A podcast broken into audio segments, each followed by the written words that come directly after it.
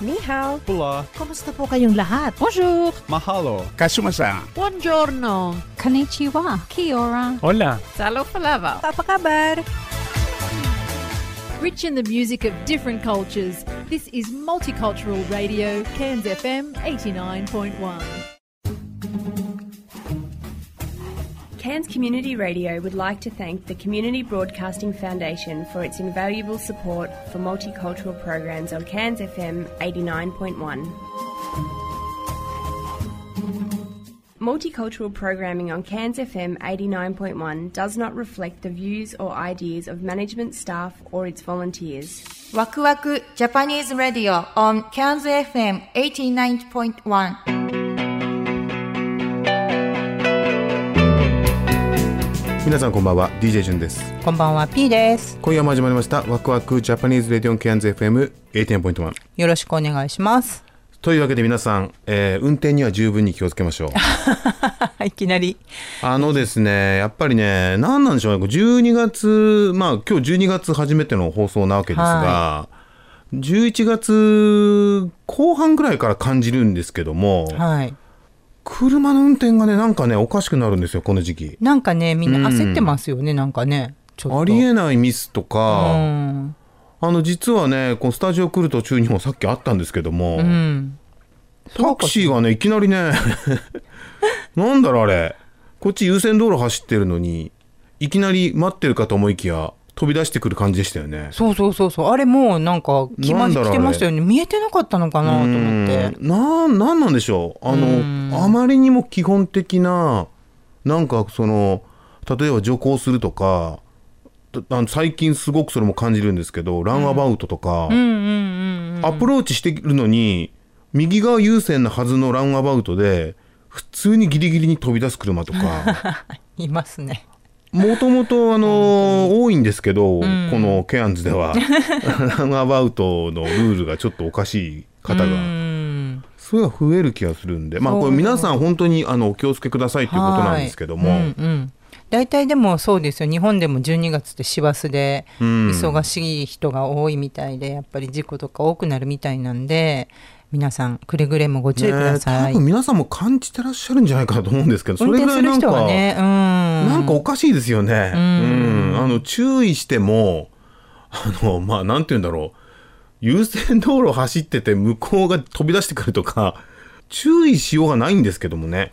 ただまあ本当にもう全てのことが起きるという、まあ、あまりこうねあまり注意しすぎるのもそれはそれでねあのまあ難しいとは思うんですけどもちょっとここ12月はねそうです。クリスマスに向けて。はい。うん、ちょっと怪しいなと思ったら車間距離開けるとか、うんそういうことをした方がいいのかなと。うん、結構ね、はい。自分が遭遇するだけじゃなくって他の車でねこう横入りされる時に当たりそうになったりとかっていうのを見かけたりとかって結構ここ最近多いのでああみんな忙しいんだな余裕がちょっとないのかなと思ったりはしますね。そうですよね。うん。まあ携帯見てるとかってのはさすがになくなってると思いたいんですけども。ないと思いたいですよ。でもあの携帯じゃないけどいわゆる何でしたっけ？あのマップタクシーだったじゃないですか。バーンって来たのが。危なかったやつね。あれってやっぱりこうマップ見てたりはすると思うんだよね。GPS ね。あれもやっぱりあるんで、本当にね、今、ウバーイーツとか、まあ、ウバーイーツがうんぬんじゃないんですけども、やっぱりそのマップを見ながら運転しているっていうのが、ちょっとやっぱりね、あの、プラスあるんで。まあそういう方もいらっしゃるっていうのを念頭に置いて運転をするっていう感じですからね。はい、ちょっとのっけからちょっとね、こんな注意喚起みたいなのになって大変申し訳ないですけど、まあ本当に皆さん、あの、気をつけください。い何も無事がないことをお祈りしてますんでね。はいというわけで、12月入りまして、え、と、実は非常に嬉しいね、あの、コメントいただいたんで、本当はこれをね、これでスタートしたかったんですけどね、先ほどそういったことがあったんで、ちょっとね、まあ、注意を含めて、そうですねあの、話してしまったんですが、うすらぼんやりトーク、あの、ともこさんと、あの、このラジオでやってるんですけど、まあ、今週も実はこの後あるんですが、はいこのうっすらぼんやりトークをですね、今、あの後で聞けるようになっていまして、まあ、Spotify とか、いろんなね、音声メディアで聞ける状態になっているんですけども、はい。そこから聞いてくださった日本にいる方がいらっしゃっていて、おうおうおうおうコメント、メッセージをいただいたんですね。はい、ちょっと読みたいと思いますけども、はい。えーうすらぼんやりトーク、今日だけで全放送2回聞きました。しかも第456回のリアクションとアクションの話や瞑想の話はそれぞれ3回ずつ噛み締めて聞きましたよ。いやー全放送2回ですよ。ちょっと嬉しすぎじゃないですか。ねえ。しかもあの3回ずつ456はさ3回ずつ噛み締めて聞いたと。しかもこのまだ続くんですけど、はい。私は武田鉄矢の「今朝の三枚おろし」が好きなラジオ番組なんですがそれを超えました。まあなんということでしょう。これからも楽しみに聞き続けます。ありがとうございます。ということで、ありがとうございます。ともこさん経由でこのコメントをいただいたんですけども、僕もこの実は武田鉄矢のえー今朝の三枚おろし、はい。まあこれはもう僕海外にいるんで、あのラジオで直接聞けなかったんですけども、あの YouTube で結構出てる上がってますよねんですよね。それ、うんうんあのよく聞いてたんで、まあ僕自身がこれを超えたとは思ってませんが、そう言っていただいたっていうことにですね、ちょっとこう。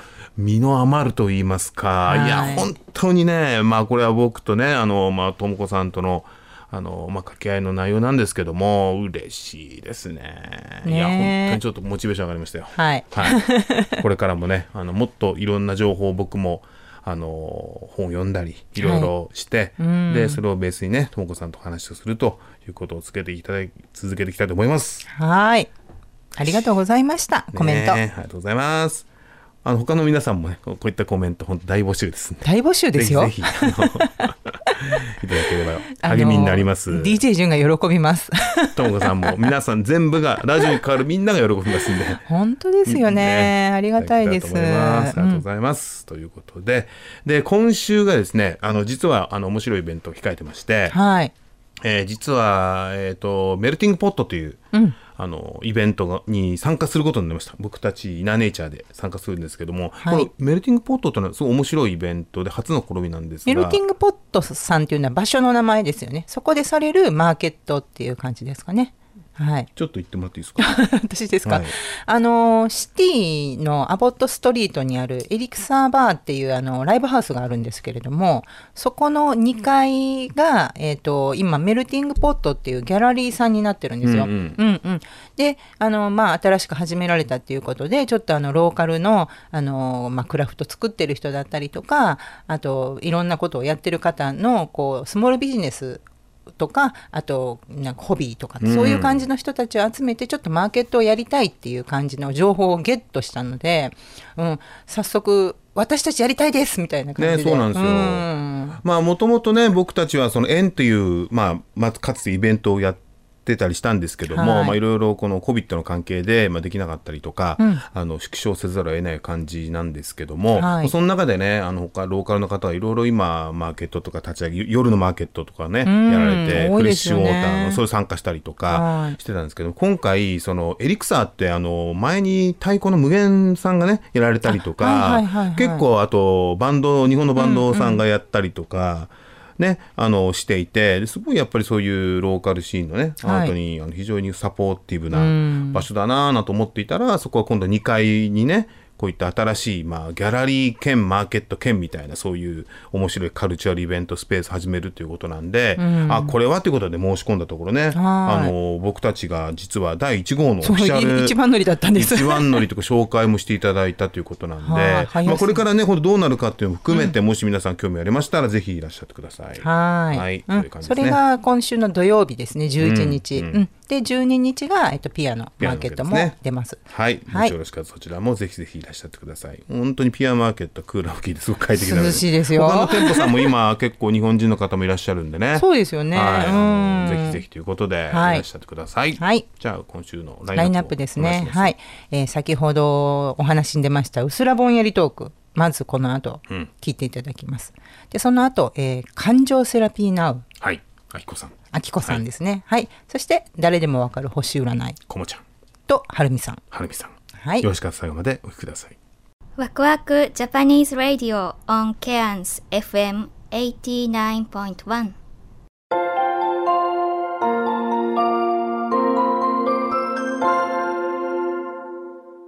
純とともこのうすらぼんやりトークうすらぼんやりトーク始まりました。はいということでですね。よろしくお願いいたします。よろしくお願いします。まあ、あのこのうすらぼんやりトークはですね、はいあの今や他の媒体で聞けるということでね。すごいですね。いや嬉しいことなんですけども、はい。ちょっと緊張しますけども。違う ラジオは緊張しないのにみたいな。感じはあるんですけどね、はい。うつらばれとか始まりました、はい。まあ本当にこれはもうテーマ幅広くあのということではい。もともとは哲学トークということで非常に抽象的だったんですけども。まあ「うすらぼんやり」っていうねこう前後から来てですねちょっと物事を俯瞰して、まあ、考えていこうというタイトルなんですが、はいまあもうその俯瞰っていうのを飛び越えて、どんどんテーマを広げていきたいなっていうふうに思ってるわけなんですが、はい。今回ですねデトックスについてちょっとお話をああ面白いですね。したいなと思ってます。はい。あのやっぱりその現代社会においてははい。硬い言い方ですけども、ええ。入れる食べるっていうねん。ところにフォーカスをしすぎてるんじゃないかな。例えばビタミンがないとビタミン剤を取るとか、うんうんうん。あのなんていうんですか？そのいい健康になものを食べるとか。はい。こう入れるっていうところにすごくフォーカスをしていて、ええ。どう出すかっていうのは結構ね、うん。あの考えてないんじゃないかなっていう気がすごくするんですね。はい。でまあ、僕自身はまあやっぱりそのオーストラリアにも26年目になるんですけども、えええ。特にそのいわゆる西洋社会っていうのは、はい。すごくその、まあ、GP とかね、に行ってもあまりそういう東洋的なアプローチって、GP はあんまないなっていうのは僕の今までの、まあ、経験なんですね。ええ。はい、どちらかというとその GP じゃなくていわゆる naturopath とか、はあのまあ、ちょっと僕詳しくわからないんであれなんですけども、いわゆるああの中国系のハーブとかね、はい。そういうところでは割とそういうデト、まあ、どう出すかとかあるんですけども、ええええ。で、まあ、今は僕はどちらかというと東洋医学っぽいところをどう出すかっていう感じはあるんですが、はい。でも具体的にどうなるかって僕ちょっと考えたことなかったんで、うんうん。ちょっと今回とも子さんに、はい。その辺どどどのような考え方なのかなともう一度改めて、はい、お伺いしたいと思いました。どのような考え方、はい。あの私はあの1年に1回ファースティングっていうのをやってるんですけれどもあ断食ですね。はいはいはいファはい。でースティング。はい。えっとすごくまあすごくいいんですね、でそれをどうやって人に伝えたらいいかなっていうのがあのみんな断食っていうとえー、食べないの？っていうふうになっちゃうんですけど。修行の究極の修行ってイメージですもんね。はい。はいうん。でもそれをこう簡単に説明したくてあのファースティングカウンセリングっていうまああの資ファースティングカウンセリングっていう資格,、資格があるんですか？あるんですあるんです。はい。はあすごいですね。はい、でうん。それを取って、あのまあ、何年か前からがそのカウンセリングをさせていただいてるんですけれどもあの本当に潤さんおっしゃったみたいにとにかく入れ毎日入れてますよね。生まれてからずっと入れっぱなしなんですけどそうするとあの要は排水溝のパイプと一緒でだんだんだんだんパイプが細くなっちゃってそうすると出るものがちゃんと出ないっていう状態になってるのが、まあ、生きていってる間に起こってることなんですよね。で特にその腸とかっていうのはあのすごく大事な役目をしてるんですけど、その腸が要は排水管だとしたらそれが詰まっちゃってできれいに出るものが出ないっていう状態だとやっぱり体にいろいろ問題は起きてくる。だからそれを入れることを止めることでとにかくきれいなパイプに戻しましょうっていうのがまああの大きく言っちゃうとデトックスですよね。あとは、まあ、デトックスって腸だけじゃなくて皮膚とか全身からあのデトックスはされるものなんですけれどもあの何かを入れるのを止めてせ体を正常な状態に戻しましょうっていうことを大まかに言うとそういうことじゃないでしょうか。はい、僕はあの石原由美さんという方すごく好きでですはいはいねあの東西医学っていう本に出会ってものすごく影響を受けたんですけども、ええええ今のともさんのお話を聞いてね、はい。まず浮かんだのが、うん。そのパイプがね汚れちゃってるからそれをあの一旦止めることで、はい。あの出すまず出し切るっていうんうんうところがあったじゃないですか。ええええ。でパイプって言った時に僕は最初血管ってイメージが湧いたんですよ。ああはいはい。でも今腸って言ってうん。で、あ面白いなと思って。だからええ全部同じなんですよね、はい。まあち腸ってバー小さくしたら血管、ええ。まあ極論極論言うとね。はい。やっぱ血管きれいな血が流れれば、それ、まあ、ゆうみさんの言葉かどうかわからないけど、はい。東洋医学の基本は血管をきれいにする、血液をきれいにする、ええええ。血液をきれいにすると、はい。全身がそれをこう程よく回って、はい。そうすると新鮮は肺から入れた酸素のきれいな、あのものが体中を巡って、はい。老廃物を掃除するっていうイメージがあったんですけども、ええ。だからああそっか。そのファスティングってのは究極の,、はい。その入り口を止めるわけだから、そうすると体の中はあ止まったっていうことで、あの出しに行くよっていうね、はいはい。次から次へと来ると、もう出せないよっていうすね。はい。滞っちゃうところがあるのが、ああなるほど。止めることで、体自身も、あれ？入ってこないじゃん。ね。じゃあ出そうかっていうふうになるんだなと思ったんですね。あのよくあのカウンセリングの時にお話しするんですけど例えば家を掃除し始めるとするじゃないですか。で掃除し始めたと同時に大きな宅急便が届きますよね。そうするとその宅急便を置いとく場所もないから先に宅急便を開ける方に行かなきゃいけない、そうするとお掃除滞っちゃうんですよね。ね。だから全部出し切ってないうちに何かを入れると結局それの繰り返しでたまる一一方ああ今はすごい分かりやすい例ですね。だからお掃除分かんなくなっちゃうというね。お掃除先にさせてよみたいな、ああプライオリティが分かんなくなっちゃうんだ、はい。体も、はいそうですね。追加追加来るから、あれ何やってたっけみたいなね。で入れる量がやっぱり現代は多いじゃないですか。であと食べ物だけじゃなくてもその、まあ、残念ながら空気を吸っても空気の中に、まあ、排気ガスだとか、あとお水を飲んでもお水の中にいろんなもの入ってたりしますよねだからあのそういうものからもいろいろまあ毒素とかもいただいてしまうことにもなっているのであの要は体がの出してあげるっていう機能が追いついていかないっていう状態ですよね。あとあの出ていきづらいもの増えたってあるでしょうね。いわゆる自然のものっていうのは、はい。おそらくやっぱり出やすいと思うんですよ、はい。新鮮なもの、はい。はい。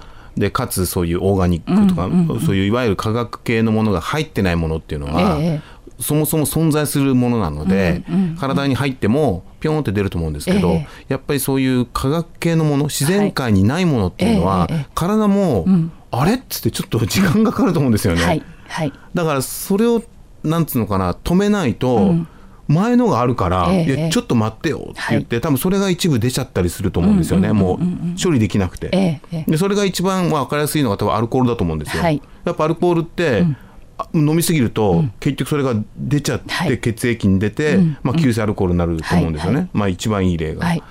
だからそうアルコールみたいにそういう自覚症状が出るものは、まだねあまずいってなるけど、はい。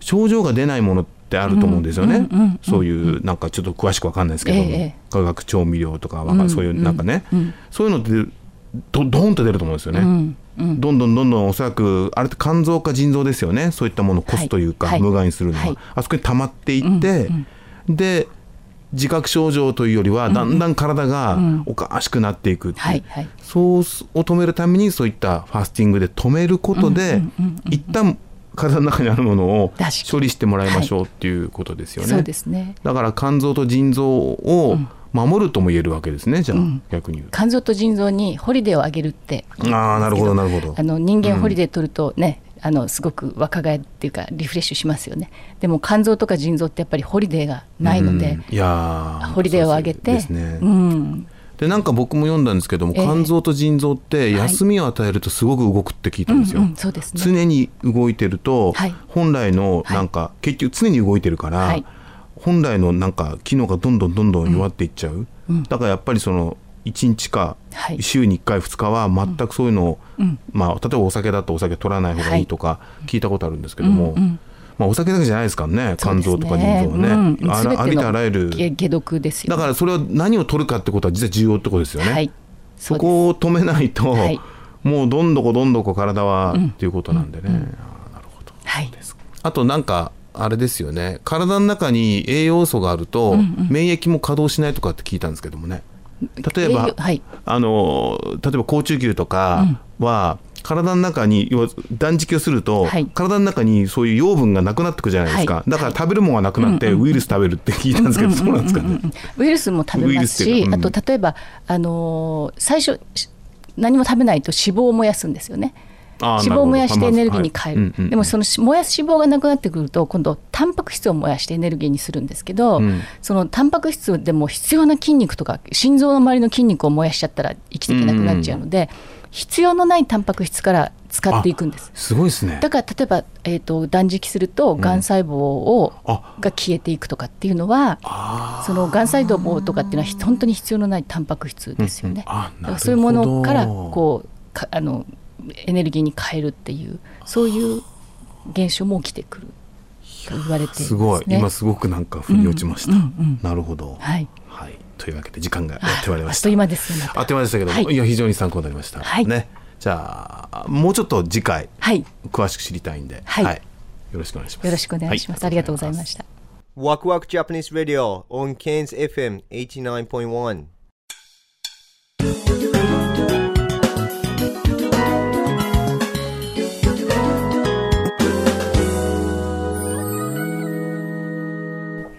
感情セラピーな。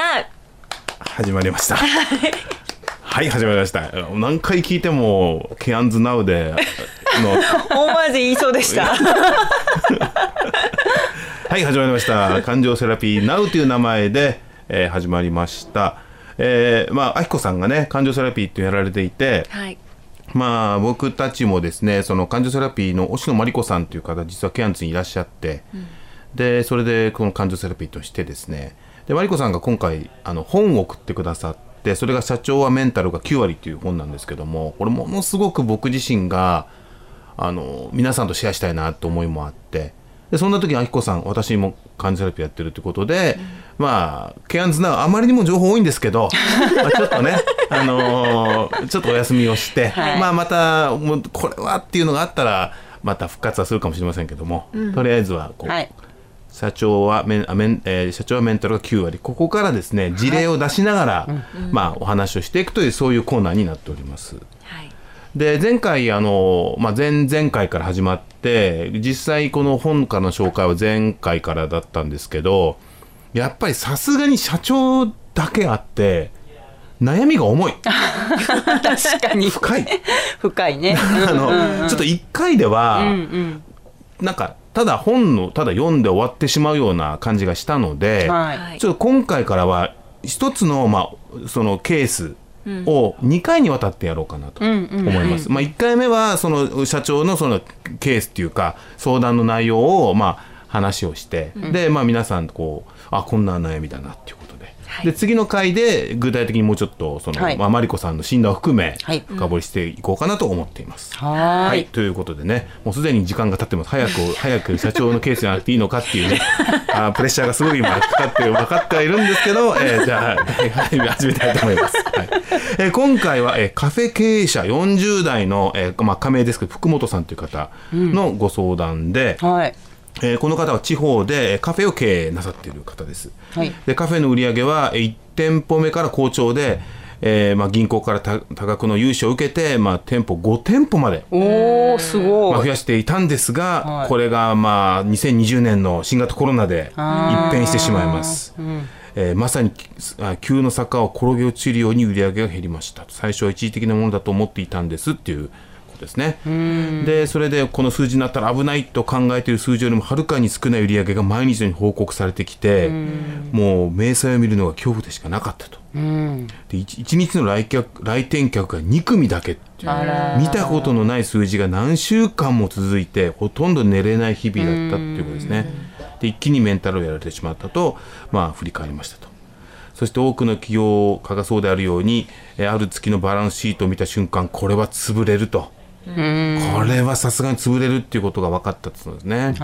うん、で事態がこれ以上悪化しないうちに会社を清算しなければ、まあ、そう思ったんですけども、やっぱその気持ちをブレーキかけるのが社長としてのプライドだったそうなんですよ。うん。このまま続けたら大事な社員や取引先にも迷惑がかかるという状況になった時点で会社を清算することは覚悟しました。でもなかなか踏み切れなかったのは見栄やプライドが邪魔していたからですっていうことですね。でまあ実は私短期間で成功したので地元では成功者というか名士みたいな見られ方をしていたんです。ね。そんな自分がたとえコロナのせいとはいえ資金繰りに追われているなんて知られたくなかった。ここでやめたら負け犬と思っていましたということで、まあ、このケースのタイトルに出てるんですけどもね。負け犬。ここでやめたら負け犬と思いが消えないっていうことなんですよ。はい、で周りから尊敬の眼差しがなくなってもしかしたら侮辱の視線に変わるかもしれない、私のカフェが多店舗展開し急成長したことによく言う人ばかりではありませんでした。やっぱりねっていう餌を与えるのも悔しかった、会社を生産する前はそんなどうでもいいことで悩んでいましたと。ね。でまあ一体自分にとって一番大切なものは何かそういう真剣に考えたら社員たちって答えに至ったと。それがクリアになったらやっぱり彼らを守るためにもまだお金が残ってる今会社を清算するべきだという結論になりましたっていうまあ思いになって、まあ初めてねそうやってその、まあ、制裁に向かうっていうところなんですけども、これどうですか？この話を聞いて。うーんやっね。ぱプライドはねうん。ありますよね。特にそういうなんていうの急成長で周りからそういうふうに思われてたっていうところでしょうね、きっとね。うんなんかもうプライドだからやってられるって思う時ってあると思うんですよ。うん。うん、その絶対に負けない絶対に失敗しないっていうやっぱりそのなんていうのかな起業する時ってねやっぱりそのある意味ジャンプすることだと思うんだよね、うん。やっぱり絶対自分は成功するって強い気持ちがなかったら起業って結構できないって思う時があると思うんですよ。そうやって起業する人っていると思うのね、いや絶対自分は成功するからっていう、でどんな辛いことがあってもいや俺は絶対に自分のアイデアは正しいし仕事もするしっていう自信でそれで成功した時にそのプライドが逆に逆効果になっちゃうっていうね。例えばコロナっていうのはこれ想定しなかったと思うんですよ、うん。例えばコロナじゃなくてね違う理由で例えばこう売り上げが減ったらばきっとああ何が原因だろうとかね。例えばこそれはコーヒーの質なのか従業員のサービス質なのかとか考えると思うんだけどこういうさなんつうんだろう。全く想定してないことが起きた時って、もう本当にこうなんつうのかなしんどいと思うんだよね。だって自分一応自分が悪いわけじゃない。でも経営者としては自分が悪いってなっちゃうっていうか。うん、だからそのプライドが強い人ほどこういう想定じゃない時が起こった時の落としどころってすごく本当きついなと思ったんですよね。うんそうですよね。なんか最初にどういう思いでそのビジネスをスタートしたのかっていうところに急に成長して急に称賛を浴びるようになると、なんかそこをつい忘れちゃう。でプライドが邪魔するみたいな、そういう状況だったのかなってなんとなく思いましたけどね。うん。うん。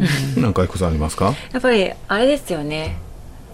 そういう風になってる時ってやっぱり人からの評価で自分を自分も自分を評価してることになってると思うんですよね。うん、あの結果そういう時ってことは失敗してるとあん時ってこと？いやいやいやうまくいってる時あうまくねあ、あうん。うまくいってる時はそうそうそう。あだからそれを手うん。放してしまったら自分には何もなくなってしまうんじゃないかっていう不安だじゃないかと思うんですよね。ああつまりうまくいってる時の人の評価とかそういうものがうまくいってるから人によく評価されてるけど、うまくいかなくなったららこれなくななっちゃうんじゃくないか。分も自分自身もの価値もなくなっちゃうんじゃないかっていう不安なんだと思うんですよね。なるほどうん。これってなんか例えばさあの急にあの売れたアイドルとかもそうなんだろうね。うん、そういう怖さあ突ると思います。然売れちゃうってさ、うん。それまではさ本当になんだあのアイドルになりたいって言ってさいろいろレッスンしてさでなんかオーディションとかやってさで、まあ、なかなかそれがほらうまくいかなくてさ、でやっと手にしたなんかねそのオーディションでそで参加したドラマが信じられないからボワーンって売れちゃったらさ、一気にもうその人ってものすごく人気出ちゃうじゃない。でもそれがなんだろう次そのドラマが終わっちゃった瞬間にさ突然なんつうのもう人気がボーンってなくなった時にさそすごい恐怖なんだろうね。そう、多分その扱いが全く違う得てしというか。まったものを今度失うことの怖さ。ああなるほどなるほどね、うん。でまあこの場合は会社だから、まあ、生産するってことがね、つつつまりまあその辞めるってことなんだけど、こう辞めれるわけじゃん。やや辞めなきゃいけないんだよねこれ、まあもうどう考えてもビジネスが、まあ、コロナでもうダメになっちゃったっていうね、でもやっぱり今言ったようにすでにこうなんだろう成功だとかそういうものを逃す恐怖っていうのが同時に押し寄せてきてるからなかなか会社が生産できないっていうところうん。なわけね、その葛藤なんですうね。そう。感情セラピー的には、じゃあそのなんていうのかなこう手放せない部分っていうところにフォーカスしていくっていう感じですか、いや、結局人からの評価でそれは自分も自分を評価しちゃってるんですよね。うん。だから本当にこの人が気がついたのは自分が本当に大事なものは何なのかって気がついた。あー確かに。それそこね。こです。そそこの違い。うん。自分他人からの評価だと結局他人軸で生きてるんですよ、うんうんだけど自分軸に戻ったらあ自分が大事にしたいものはそのね会社のスタッフさんたちだったっていう本当に自分軸にあーなるほ戻ったとそこが大事。はい。なるほどね。はい、というわけでね、じゃあ次回もうちょっと深掘って、あの見ていきたいと思います。はい。はい。お楽しみに。Waku Waku Japanese Radio on Cairns FM 89.1.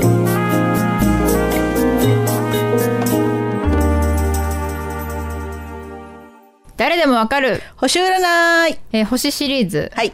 3回目、3回目。うんえー太陽月水星ときたら次は順番通りの金星です。金星です。来ましたよ先生。来ました来ました。先生美しいお嬢様。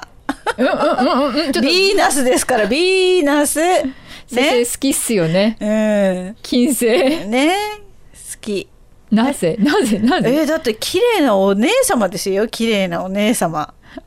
それは先生の中では金星イコールもお姉様で美しいと。うんだからほらあの絵画であるじゃないですか。貝殻に乗ってるヴィーナスさんが。あだからあのイメージなんですよ、ヴィーナススっていうなこう名詞を聞くともうあれが私の中ではヴィーナスさんなんです。なるほどね。綺麗なお姉さんでしょ？あ綺麗なお姉さんですね。うんうん。うんまあでも確かにお、まあ、大きく外れてないですよねそれね、うんうんうん。あの星って一応そのなんだろう属性があって、うん。昼の星と中間の星と夜の星って一応大きく3つに分かれてるんです、うん。あもちろんなんか星なんか常にそこにあるんですよ、うん。ただ地球と太陽の関係でほらわ我々朝とか昼夜とかあるけど、うん。あのそのあくまで属性とイメージとして、えっとね月と火星と金星は夜なんです。え金星はい。うん、で、えー太陽、うん。木星土星うん。が昼、うんで水星だけ余ってる人がなんか一人中 中間寂でしいね。水星人の運命です。うんなんです。じゃあ夜の星なんですよ金星は。うん、うん、そうでしょうね。綺麗なお姉様はほら夜に。夜の蝶ってやつですか？そうそうそうそうそう。ああそっかそっか。うんうん。ね、なんかよく考えるね人って言葉ね。夜の蝶とかね。本当よね。うん。わかわかりやすい。ね。うんうんうん。でもそんな感じどっちかっていうと。まあでもそれはまあ一つのイメージなんだけれども、うんうん。一応金星はですね、まあ愛情とか豊かさとかそういうのを表す星らしいっす。だ綺麗なお姉さんだからね、やっぱりね愛情はたっぷりあるでしょ？う。ん、でもそれと同時になんかねじゃあそれ突き詰めるとどういうことっていうのを考えた時に、まあ、先進的な豊かさってとこなのかなと思います。だほうから趣味とか、うんうん。と実益的実益的なこと、うんお金もそうだけど、うん。もう実は金星結構絡んでくる。ああなるほどあねとね男の人から見たら異性の好みとかそれはだから綺麗なお姉さんですから この一言に尽きるんですよそうだけどほら好みって違うじゃないですか。うんあのまあ綺麗な人いっぱいいるけどいろんな美人が世の中にはいますよね。うんだからその辺の好みも金星見ると分かると一般的には言われてます。なるほどね、うん好みね。好みね、はいまあ綺麗なお姉さんはいいっすね。綺麗なお姉さんいいでしょ？いいっすね。ね目の保養だよね。我々同性ですけど。目の保養目の保養、まあ綺麗なお姉さんっていうか綺麗にしてる人はすごいなって思う、うんあのうんなんつうのお手入れちゃんとしてね、うん。うん、そうそうそう。そうお手入れってとこでもまあそうだよね。ちゃんと磨きをかけるっていうところも、うんうん。うん。一つのなんか金星のテーマなのかなとも個人的にはちょっと思ってます。なるほどね。うん。だからなんか金星があるところでわーいって喜んでる人もいるんだけど、うん。なんかそこに甘んじるんじゃなくてそこ磨きかけると本当はいいんだよねみたいな、っていうところの、うん。ポイントでもありますね。なるほど。うん、それが金星でついでだから、うん。次いっちゃいます？うんいいですよ。火星。これセットで覚えた方がいいんですよ。うん。で今度火星もやっぱ夜の星、うんだけど、そうだ。な金星が女の人だったじゃないですか。うん。火星男の人っす。どっち？おうん、だだからセットで覚えやすいでしょ？月と太陽みたいな感じで、今度あの女性だった金星がどっちかっていうと受け身に対して火星を攻めます。ほう。闘争心とか。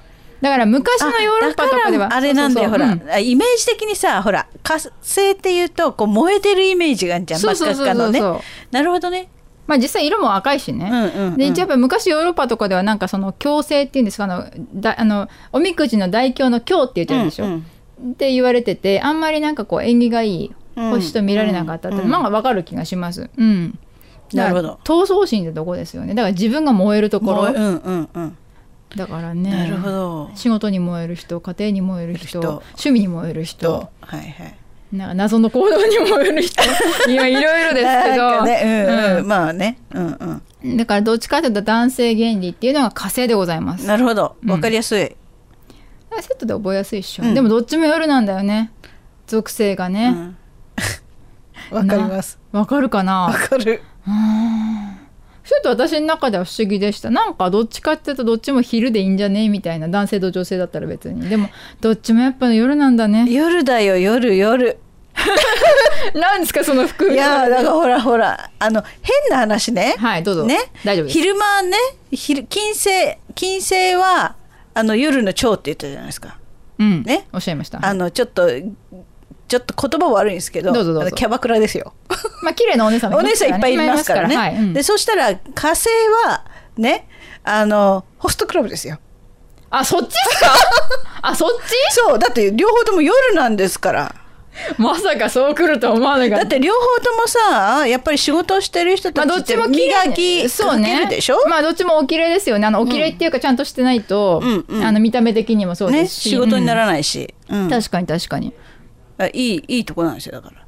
そうやって覚えると覚えやすいね。確かに。先生目線が分かった。皆さん分かりましたね先生の目線が。でまあまあそういうことですね。うん、そんなわけで金星と火星はセットで覚えてみてください。次週、はい、木星土星？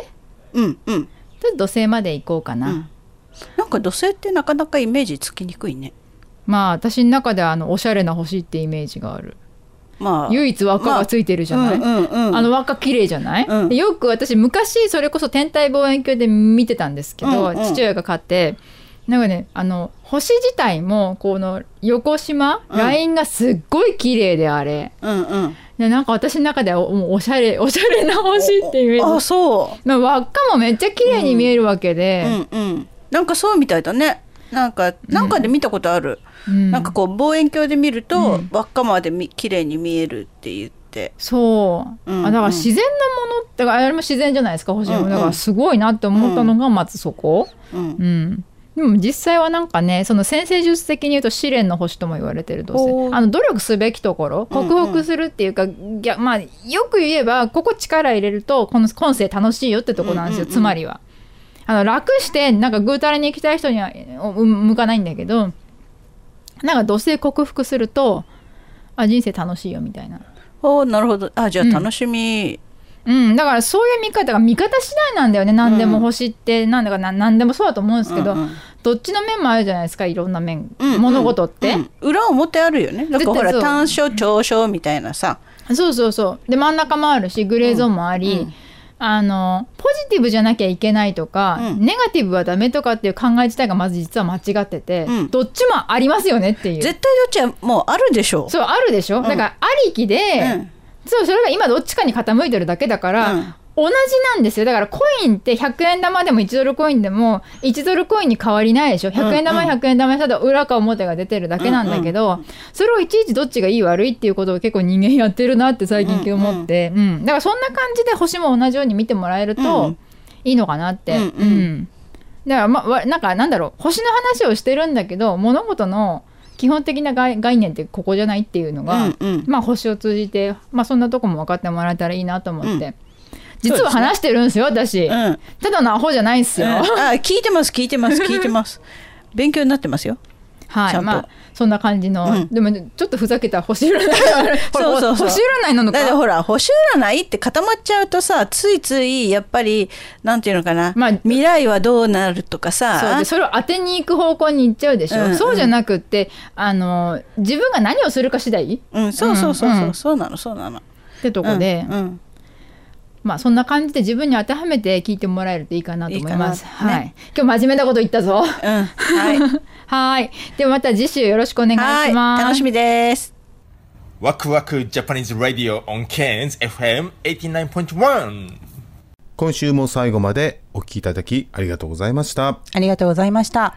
えー私たち、えーワクワクジャパニーズレディオなんですけども毎週月曜日夜7時からえー、1時間やってるんですけども、はい、えー、これはですね CANZFM89.1 が、えー、マルティカルチャルプログラムという番組を、えー、大体平日の6時から持ってまして約そうですね12ぐらいのエスニックの番組を持っている一つの番組が私たちのワクワクになってます。はいちなみにワクワクの前が、えー、6時から1時間「Excuse My French」というフランス語の、えー、番組ですね、はい、フレンチコミュニティの番組。そして僕たちのこの番組の後が、えー、これは2時間にわたって、えー、クックアイランドのプログラムが入ってます。はい。えー、あとは火曜日ですとイタリアとかフィリピン、えー、水曜日はタイ、えー、チャイニーズサモアイーストンティモールラテンアメリカインドネシア PNG サウスパシフィックと、えー、いろんなねエスニックの番組がありますんで、はい、もし興味ある方はぜひあのねまあ、言葉はちょっとわからないかもしれませんけどもあの一部英語でね説明があったりとか、はい、やっぱ一番興味深いのがその国々の音楽が聴けるのであのねぜひ聞いてみてください。で、ね、みんな、えー、このエスニックプログラムは全員、えー、ボランティアでやってますんで、あのまあ、それぞれのねコミュニティがあの今後続くためにもこの番組が、えー、続けられるように皆さんサポートよろしくお願いします。お願いします。Thank you for listening to Waku Japanese Radio on KNZFM 89.1. Our program is uh, basically on KNZFM 89.1 so multicultural program.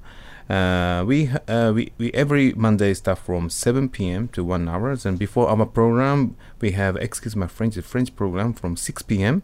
and after our program uh, we have a Cook Islands program which is for two hours from 8 to uh, 10 p.m. We are part of the uh, sort of big community of multicultural uh, society. it's very important to have multicultural program in the radio, I think. So please support uh, just simply by listening and please share our program to other people and would you please try maybe other program as well uh, french and kukaran and also we have italy program filipino program thai chinese samoan eastern timor latin american indonesian png so uh, please tune it just for our community